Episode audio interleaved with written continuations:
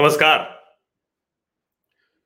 उत्तर प्रदेश विधानसभा चुनाव 2022 और सात चरणों में होने वाले चुनाव में पहले और दूसरे चरण के चुनाव पर सबकी विशेष नज़र रहती है।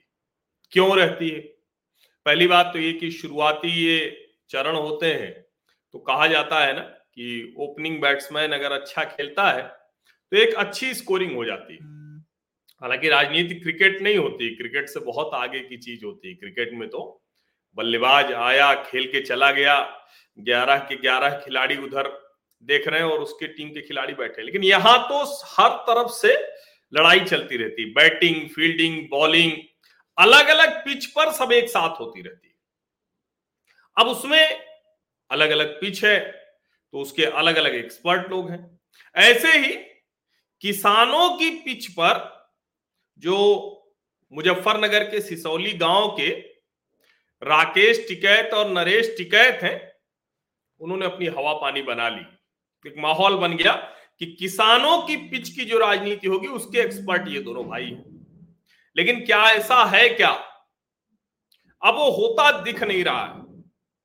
और इसीलिए कुछ बातें आप ध्यान करिए, क्योंकि जैसे कहा जाता है ना कि चावल पका या नहीं पका तो अब पूरा आप जो जिस भी बर्तन में आप पका रहे हैं, वो पूरा का पूरा बर्तन एक एक चावल तो आप देखते नहीं। तो ऐसे ही राजनीति भी है। चावल पका या राजनीति का नहीं पका, इसको समझने के लिए एक दो चावल उठाकर और हाथ में ऐसे दबा कर देख लेते हैं। उसको समझ में आ जाता है कि अरे ये तो पक गया है, या अभी पानी उबल रहा है।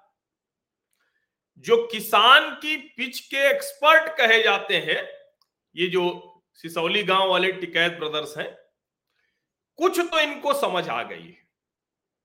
इसीलिए आपको याद होगा कि एक दिन नरेश टिकैत ने कहा था कि हम समाजवादी पार्टी और राष्ट्रीय लोकदल के प्रत्याशियों को जिताएँगे। लेकिन उनको कुछ ही देर में समझ में आ गया कि अरे, ये तो बड़ी गड़बड़ होने जा रही है, बहुत बड़ी गड़बड़ होने जा रही है। तो तुरंत पलटी मार गए। और उन्होंने कहा कि नहीं नहीं, ये हमें नहीं कहना चाहिए था, ये हमसे गलती हो गई। राकेश टिकैत ने जो पश्चिम बंगाल तक चले गए थे, तृणमूल कांग्रेस ने खर्चा वर्चा भेजा था, टिकट टिकट का कुछ और धनवन दिया होगा। इसीलिए तृणमूल कांग्रेस की स्क्रिप्ट के लिहाज से गए, हालाँकि वहाँ कुछ मिला नहीं। पश्चिम बंगाल में तृणमूल की सरकार वैसे ही जिसको कहें कि बहुत, उसने अपना सब नट बोल्ट दुरुस्त कर रखा है। ढेर सारे वहाँ से जो लोग जो भी वहाँ से जो खबरें आ रही थी, अत्याचार की, शोषण की, दुष्कर्म की, हत्या की, उसके बीच में तय था कि लोकतंत्र का जो सबसे खराब दृश्य देखने को मिला लोकतंत्र में, वो पश्चिम बंगाल में देखने को मिला। तो वहाँ तो वैसे भी तृणमूल कांग्रेस और ममता बनर्जी ने अपनी सारी व्यवस्था कर रखी थी। इनको सिर्फ़ जाना था वहाँ और एक हवा पानी राष्ट्रीय स्तर पर बनानी थी। गए वो, हो आए। लेकिन ये उत्तर प्रदेश में क्यों नहीं निकल रहे हैं?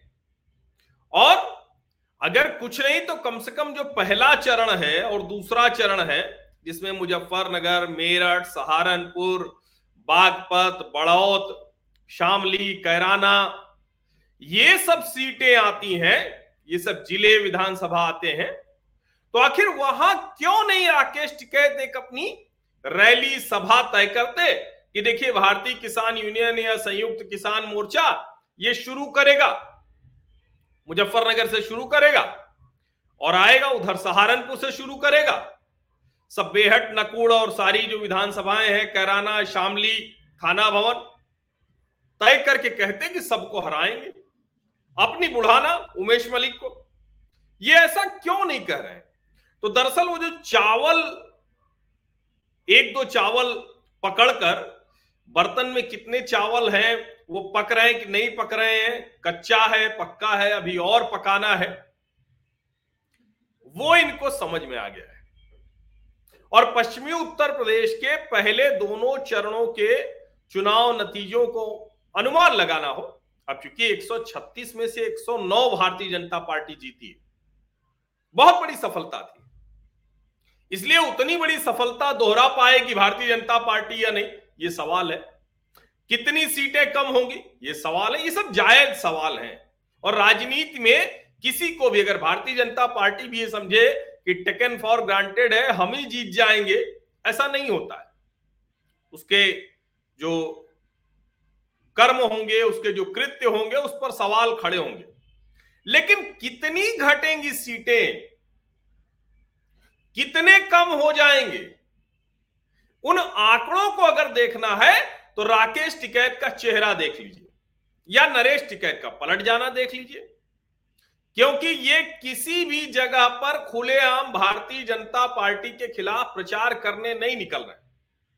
भाजपा ने इनके साथ कोई भी डील नहीं की इन्हें, कोई भी टिकट देने से मना कर दिया। इनके लोग समाजवादी पार्टी और राष्ट्रीय लोकदल के साथ जाकर उनसे टिकट भी चाह रहे हैं, उनसे दूसरे लाभ भी चाह रहे हैं।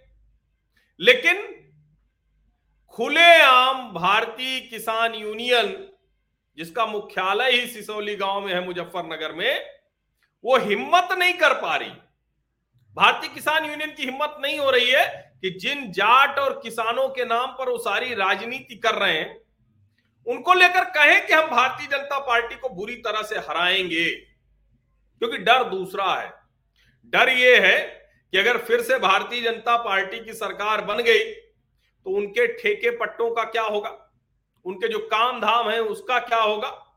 जो किसानों के नाम पर दूसरों के भी जो लाभ है, हित है वो सब उनके हित में समावेशी हो जाते हैं। उसका क्या होगा? और इसीलिए मैं कह रहा हूँ ना कि ये जो चावल है, विशेष करके पश्चिमी उत्तर प्रदेश के जो दोनों चरण के चुनाव हैं, वो चावल किसका पक रहा है? ये टिकैत ब्रदर्स को समझ में आ गया है। ये उनके पल्ले पड़ गया है कि आखिर कौन चुनाव जीतने जा रहा है। इसीलिए वो भारतीय जनता पार्टी के खिलाफ खुलेआम प्रचार करने नहीं निकल रहे। गोल गोल जलेबी सी छानते हैं। तर्क नहीं रह गया है ना उनके पास। तो वो जलेबी सी छानते हैं। बयानों की भी देखिए, कोई साफ़ नहीं। कहते हैं अच्छा हमने प्रशिक्षण दे दिया। सबको पता है, एक साल से ज़्यादा आंदोलन चला। तो भाई, जिस बात के लिए आंदोलन चला तो वो तो वापस हो गया।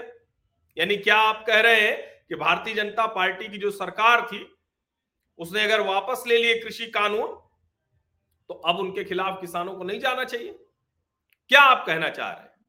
और अगर आप ये गोल गोल घुमाने की बजाय सीधे सीधे बात करें, वैसे भी किसान तो सीधा बोलने के लिए जाना जाता है।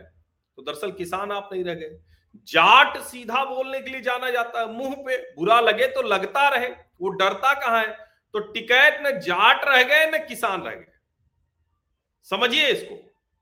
किसान भी क्योंकि उसको क्या है, उसका क्या चला जाएगा, वो क्या खो देगा? तो किसान कभी दबी छिपी बात नहीं करता, एकदम स्ट्रेट फॉरवर्ड बात करता है, सीधा। लगे तो लगे, बुरा लगे तो लगे।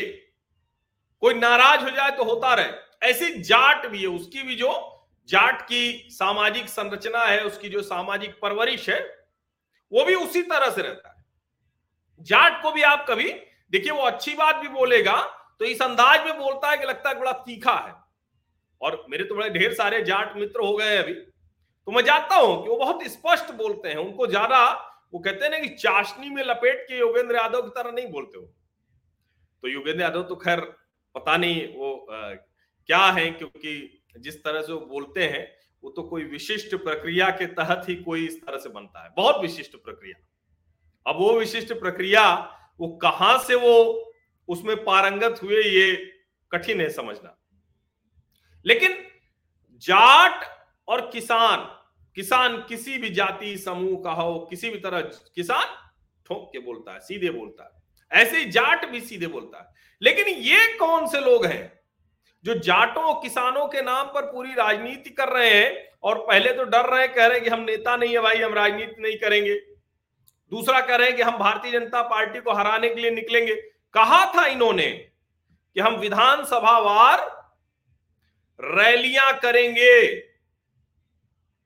तो जब ये कहा था तो अब उससे पीछे क्यों हट रहे हैं? क्योंकि जो चावल इन्होंने हाथ में दबा के देखा ना तो भारतीय जनता पार्टी के पक्ष में इनको पकता हुआ दिख रहा है। इसीलिए ये साहस नहीं कर पा रहे तो आप आसानी से पहले और दूसरे चरण का समझ सकते हैं कि क्या स्थिति है, किस तरह से चीज़ें बदल रही हैं या कहें कि किस तरह से चीज़ें स्थापित हो चुकी हैं, बदल नहीं रही हैं। अब तो स्थापित हो गया, अब तो एकदम स्कोर सेटल सा हो गया हो अब जो अंतर था, वो बहुत स्पष्ट हो गया कोई उसमें समझाने की ज़रूरत नहीं है। इसीलिए राकेश टिकैत चुनावी तौर पर भले ही वैसे बोले कि ये हो गया, वो हो गया, प्रशिक्षण देने की ज़रूरत क्या है, लेकिन साफ़ साफ़ नहीं बोल रहे हैं कि भारतीय जनता पार्टी को हरा दो। क्योंकि उनको पता है कि उनका जो दांव है, वो खाली जा सकता है। आप सभी लोगों का इस चर्चा में शामिल होने के लिए बहुत बहुत धन्यवाद। कल बजट भी आने वाला है और उसकी भी चर्चा होगी और उसके ठीक दसवें दिन पहले चरण का चुनाव हो जाएगा। तो मैं प्रयास करूँगा।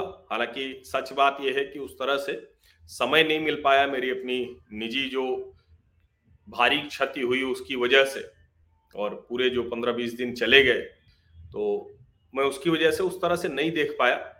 लेकिन मैं कोशिश करूँगा कि आपको हर चरण के पहले एक मोटा मोटा अनुमान अवश्य दे दूँ। सीटों का प्रोजेक्शन भी दूँगा। सीटों का प्रोजेक्शन भी दूँगा, अनुमान भी दूँगा कि क्या स्थिति होने जा रही आप सभी लोगों का बहुत बहुत धन्यवाद इस चर्चा में शामिल होने के लिए।